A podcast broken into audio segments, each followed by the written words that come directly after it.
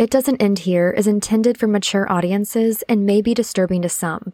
Please use discretion while listening.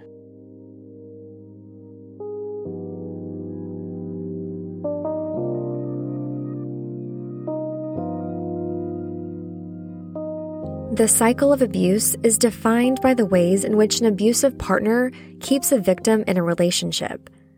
There is a simple tool that describes what occurs in an abusive relationship known as the power and control wheel, and it breaks down the abusive patterns into four phases. Phase one is tension building. This phase can last anywhere from minutes to weeks. During this stage, stress builds and abusers may begin to feel wronged, ignored, or neglected. They may accuse, yell, demand, or have unrealistic expectations, while the victim may feel as if they have to walk on eggshells constantly. Victims believe making a small mistake will make their partner angry, so they try to stay quiet and not cause any arguments. However, no matter what is said or done, it seems like the victim is never right, and a small incident can create a difficult situation in seconds. The second phase is the incident. At this stage, the victim says or does something the abuser feels upset about or threatened by, and the abuser attempts to dominate the victim through verbal, physical, or sexual abuse. The third phase is reconciliation. At this point, the abuser might feel remorse or try to initiate an apology. This can entail them buying flowers, gifts, booking reservations for a nice dinner, or suggesting a romantic vacation. They often promise it will be the last time the abuse happens. The abuser might stress that they did not want to do what they did, but the victim made them do it because of their lack of understanding, wrong behavior, or because they do not listen. The last phase is calm, also known as the honeymoon stage. At this point, the abuser is kind, calm, and interested in fixing the relationship. They may even make false promises to go to therapy or take an anger management class. The victim may believe the abuser has changed and accept the apology.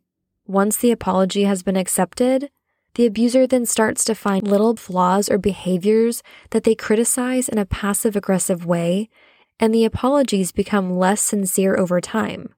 Little by little, the same behaviors begin to reappear, and the cycle again returns to the tension building phase.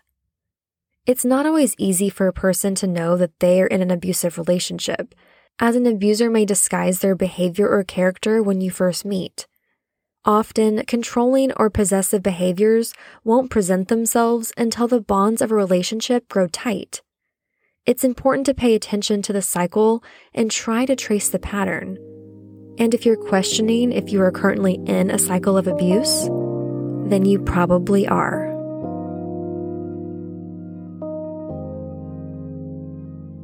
I'm Rachel Meadowcroft, and you're listening to It Doesn't End Here.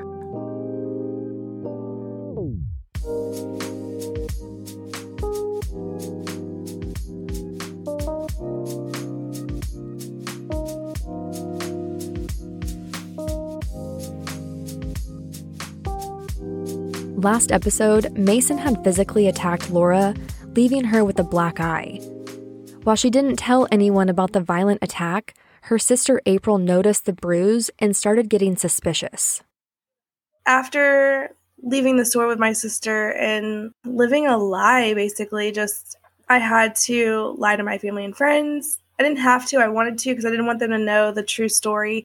They didn't really know what was going on there were so many emotions going on in my head. It was just like I couldn't focus solely on just one emotion. You know, I still love him. I still wanted to be with him, but it was all these circumstances that had happened leading up to this point. My heart and my mind were playing tug of war with each other. Like it was a constant battle of no, you need to leave him. My logical side, my sentimental side was like, no, I love him. I want to help him. I knew he should not be doing what he was doing he I think he knew he shouldn't be doing what he was doing, but he was still doing it and I was still allowing it. I don't know if that's like a good word to say, but I wasn't leaving, so I wasn't stopping it. After months of financial abuse, emotional abuse, and now physical abuse, Lora was at her breaking point. She decided to secretly break her lease so she could create some space between her and Mason. Around March, April, I had gotten out of my lease and so that I was living in because he could not live there with me. It would be a violation of his registration for sex offenders. I got out of it to get away. He thought we were getting out of it to move somewhere else together. Another reason why we moved out is because every single night it was something else. It was not one night of no abuse. His increased paranoia state because he wouldn't take his medication properly was really messing with him. So he started waking up in the middle of the night. He was awake. I had to be awake at first I was getting like breaks in between and he would be like, I'm so sorry, I'm so sorry, I love you, don't, you know, I'm not gonna do that again. But then becoming like end of February, beginning of March, I was getting abused almost every single day. It was a constant, nonstop battle of him waking me up in the middle of the night, just like hitting me with his hands. He would scream and yell at me and accuse me of sneaking out in the middle of the night and coming through the window. I'm like, if I was coming through the window, that's our bedroom. Like, you would see me. And every time I even got up in the middle of the night to like go to the bathroom, he would wake up. He's like, What are you doing? I'm like, going to the bathroom. Or, and he would like follow me to the bathroom, like, Is there anybody in here? And he would like check the shower and check the closet. I was like, No one's in here. Like, I am going to the bathroom. I was so exhausted, so tired. There was times where I would literally have to drink monsters all day, like energy drinks because I was so tired from being up all night. But I ended up actually moving in with my parents and he ended up living in his in his car until about mid-April or so. The only thing is is when I broke my lease, I had literally spent almost $4,000 to try and get out of my lease because I still had like 6 months left. I kind of had to play both sides of it. I had to make sure he understood that that I wasn't trying to get away from him because if he thought I was trying to get away from him, I didn't know what was going to happen. I was almost fearful at that point. If he knew I was planning on never seeing him again, would that be the end of me? During this time, he was constantly like getting really, you know, a lot more paranoid living in his car, moving around a lot because he didn't know if someone would come up to the car, if someone would come up to this. So his increased paranoia was constant. Where in Oklahoma City would he park his car usually? He would go and sleep in the Mercy Hospital parking lot. He would sleep in this like donut shop parking lot. He would go sleep at the Dollar General parking lot. He was in one of those three places all the time. There were some days he would just like sleep all, well, according to him, he would sleep all day and then because he slept all day, he would be up in the middle of the night. And he always thought like people were out to get him, like people are going to come over here and kill me. And I'm like, no one even knows you're in here. Like, I don't understand where all this people are out to get you nonsense. I don't think anybody could ever understand the state of paranoia he was in. Even he didn't even understand it. Was he on drugs? Like, do you think he still had access to getting any type of drugs or did he have money for that? He didn't have money, no any money that he had came from me. We would go to the store and get him like water and, you know, and cans of food for him to eat while he was in his car. And what in the world? That is the craziest way to live your life. Yeah, he seemed okay with it, but then he would like take it out on me and tell me like it's my fault. I haven't gotten a house yet, you know, and I'm like, you're the whole reason I am in this predicament. Like, I wanted to get away from you, but I couldn't tell him that he was just in a constant state of paranoia. So I tried to always calm him down. I tried to always, and, and it came to a point where there was no calming him down. There was no bringing him out of that state. You know, he started tearing up the car on the inside and like smashed in the screen where the navigation was. So it wasn't working at all. I mean, it was just like crumbles because of his jealousy and because of the constant accusations I was getting from him, it made me worry those feelings of my past with Peter started coming up and being noticeable with Mason. So everything all in one it became like this disaster of a relationship. You hadn't even been divorced from Peter for a whole year. No, six months at that point. Exactly. And you were still trying to like grieve and deal with the loss of your marriage, plus all the trauma and abuse that you suffered through that. Then six months later, you're in a completely different type of abusive relationship, but still had the same feelings. I mean, it's crazy. Exactly. It's thinking back on it, it's mind blowing that I didn't take the time to grieve my marriage. I think I thought I'd already grieved it because of the four years of counseling I went through. But I definitely was not ready for a relationship, and I jumped right into it right after my divorce was finalized. By April 2021, Mason had completely stopped taking his medication for schizophrenia, and his accusations and paranoia were at an all time high. After living in his car for two months, Mason decided to go stay with his family in Blackwell, Oklahoma, which is about an hour and a half north of Oklahoma City. He decided to go see his family on his own. He was gone for two weeks and we just talked over the phone, and it was actually like good conversations. We barely fought. It was kind of nice. Like he was getting fulfilled with his family. He was having a great time, it seemed like. So he was happier. There wasn't, you know, it kind of broke up our mundane relationship of like constant fighting and arguing and jealousy and accusations. He seemed nicer. And he would, you know, he would say, I miss you. I love you. I can't wait to see you. You know, at the end of April, he had been sleeping in his car and he woke up and he's like, I've been up all night. I've been freaking out. Can you come and see me before you go to work? I met him. We were sitting, and this was like early in the morning. Like, no, there's no one out, no one about. And he was so angry and just yelling and screaming. And he had been up all night and he looked insane. His eyes were almost black looking and they're bright blue. He was a completely different Mason at that point. So when I got into the car, you know, he had his whole pallet laid out. You know, the back seat was down so he could lay, like his feet would be in the trunk and he would be up on the back seat in the car.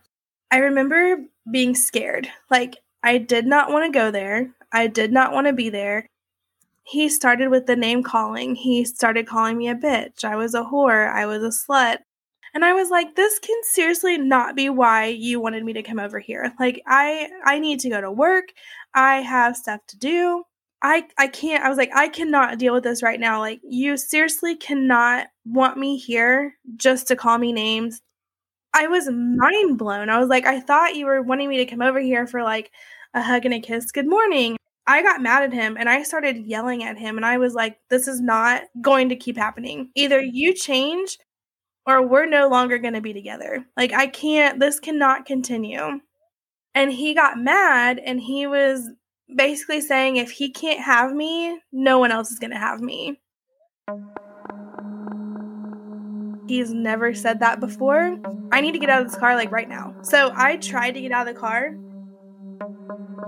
he grabbed the back of my head and pulled me back into the car, reached over me and shut the door.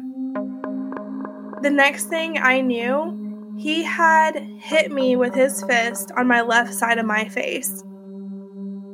When he hit me, it actually grazed the front part of my eye. I didn't get my eye closed in time because it happened so fast. My vision in that eye went completely dark. I couldn't see. My vision was so blurry. You know, I started crying. I was like, why would you hit me? I don't understand. He's like, if you want to continue to be jealous and accuse me of cheating on you, then this is what you get. Were you even accusing him of cheating on you? no, he was the one accusing me. And he would completely flip it around and then tell me that I was doing it. Gaslighting you so badly trying to make you feel like you're the crazy one when really it's him. Yeah. After he abuses me, it's like he comes into a point of like clarity and then he calms down. I don't get it. Lora was finally able to get out of the car and leave. She was beyond rattled and had blurred vision in one of her eyes.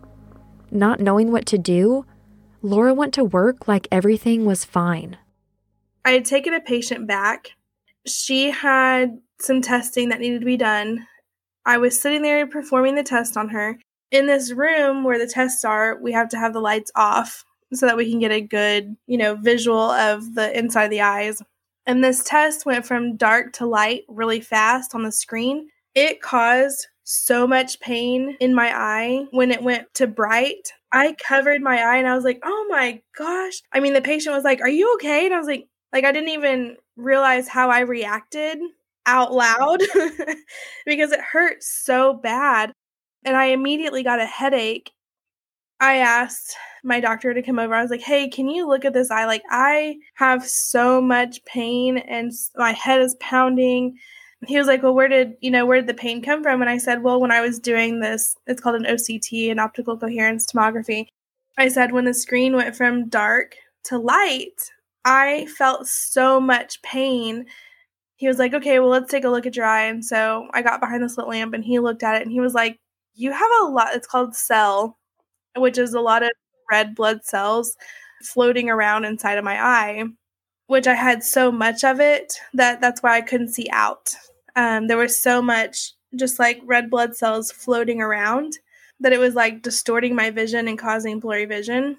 But oh. when light went in, it scattered it. So it scattered light everywhere. And that's what caused this the pain because the light had nowhere to go. He was like, What happened? He's like, You weren't hit I kind of stuttered and I was like, no, I don't remember getting hit. Maybe I hit my head somewhere. You know, I kind of like just made up this random. No, nothing happened. I don't know what happened. I don't know. And he's like, well, this is weird that it would just happen on its own unless you have like an autoimmune disorder. And he was like, but you don't have one, right? And I was like, no.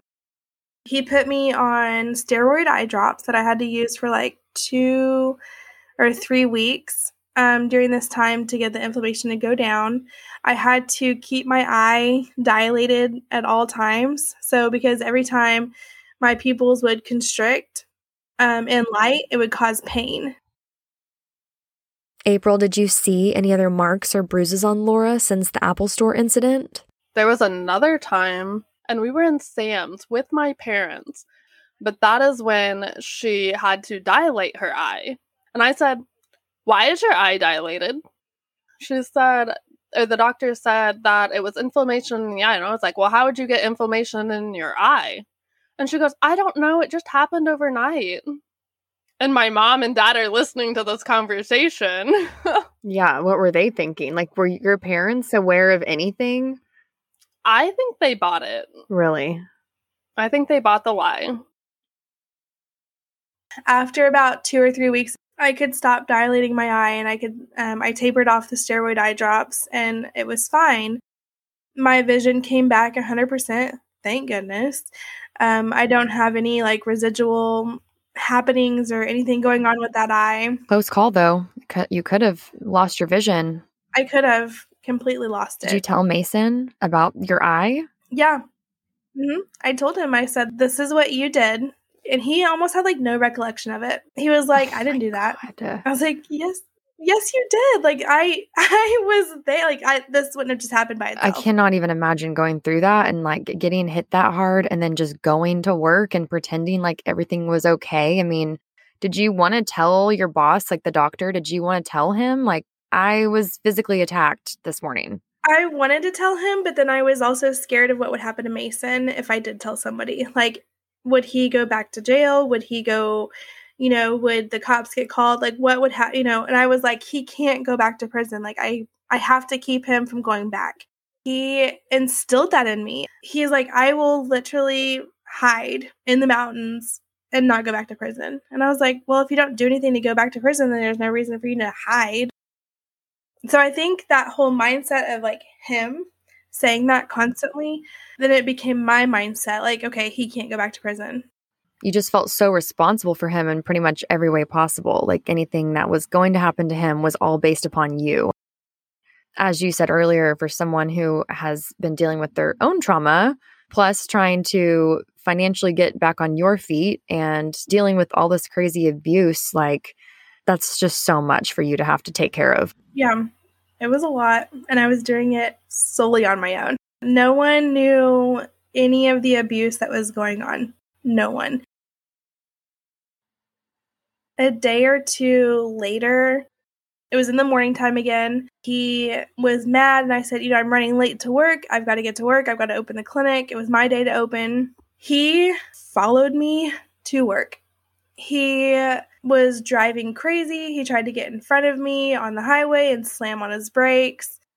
I was screaming at him in my car, even though I know he can't hear me. But I was like, "What are you? Like, stop! Like, this is you're gonna cause a wreck." So, like, 45 minutes to an hour of doing that with him. I got to work. He found me. I was the only car in the parking lot. He pulls up, like, you know, my car is facing the building. He pulled up perpendicular to my car. I was like, oh my god, like I was trying to get my car back on and like, what is he gonna do? I couldn't get it I couldn't get it turned on. He opened my door, he slapped me in the face. He said, That's what you get for not answering my phone calls. I had to chase you all the way down here and then slam my door shut and got in his car and sped off. And I was like speechless. I yeah. didn't know what to do or say. And there's cameras on my building that look right down in the parking lot. So I was mind blown.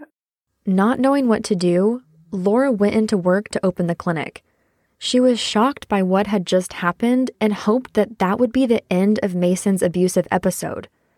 However, he returned later that day and asked her to come outside we sat in his car in the back parking lot of my work. He was, you know, like, you need to help me get everything in order.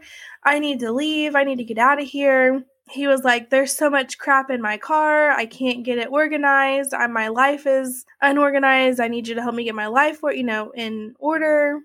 And I was like, Every time I try to help him, it just ends up with me getting yelled at, screamed at, hit. And so I was like, I try to help you, but I can't. Like every time I try to help you, this is what happens. And he's like, it only happens because you're a dumbass bitch. And basically, I don't know what I'm doing. He had like a bag of water, you know, like 24, 30 pack mm-hmm. of water bottles. He threw them at me. They hit me, and when it hit me, it kind of knocked me back. You know, we were outside of his car trying to get everything in order and trying to find stuff then the water just like flew everywhere all over the parking lot. So I'm like trying to pick up all the waters before anybody comes back from lunch. And he's like screaming at me. My purse was in the passenger seat. He took my purse and was like taking stuff out of it. And th- like in the back of my parking lot is like this big field. He took things out of my purse and started throwing it in the field. One of my doctors comes back from lunch and is like, Lora, is everything okay? And I was like, Yeah, it's fine. Just please go inside. And she was like, Are you sure? And he was like, There's nothing to see here, you dumbass bitch. And called her mm-hmm. that. She starts walking over. She's like, What did you just call me? I was like, Go inside. Please go inside. Just leave. He ended up driving off. And when he drove off, he was, you know, screaming and yelling at me. After arguing in the parking lot, Lora went back inside to her coworkers who were anxiously waiting for her. You know, when I walked in and in there and I was crying and some of the girls were in there and they were like, Lora, what's going on? Like we heard like inside of a two-story building, they could hear him, like brick building. They could hear him yelling at me. That's how loud he was yelling. The doctor that he yelled at and called names came down to me. She was like, Lora, what's going on? Like, this is not okay. This is not what should be happening here you know she almost kind of got mad at me for that going on in our parking lot but i was like i can't i can't help it. She was like do i need to call the cops? And i was like no don't call the cops. Please don't call the cops. Like and i just like broke down. I could not stop crying. I had mud all over me. She was like pull yourself together and let's you know do you need to go home? Do you need to and i was like no i want to stay here. I can't i literally cannot leave this building because I don't know what he'll do to me if I leave this building. One of the girls came in and she asked me, you know, was that Mason? And I said yes. And she was like, Lora, you deserve so much better. She was like, your demeanor has changed. You know, you're not your happy self anymore. What is going on? Did he cause that inflammation inside your eye? When she said that, I literally like fell to my knees and just cried.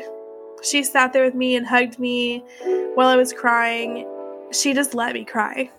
That was the first time I had been able to let it out in front of somebody. She honestly didn't say anything, she just held me. It was nice to not have to explain myself. It was nice to just sit there and let my emotions and me feel my emotions at that point. It was something I hadn't been able to do for me to be in a safe place at work, yeah. surrounded by people that love you. Yeah, they were understanding. They were there for me. They um, were the first people that knew what was going on because then I had to tell them. Yeah. I had to make sure he never showed up again to my work. They told anybody if he called up there you know, not to let him talk to me. If he showed up, someone would call the cops. And I, at that point, I was okay with him leaving. Like, I was okay with him leaving in a cop car.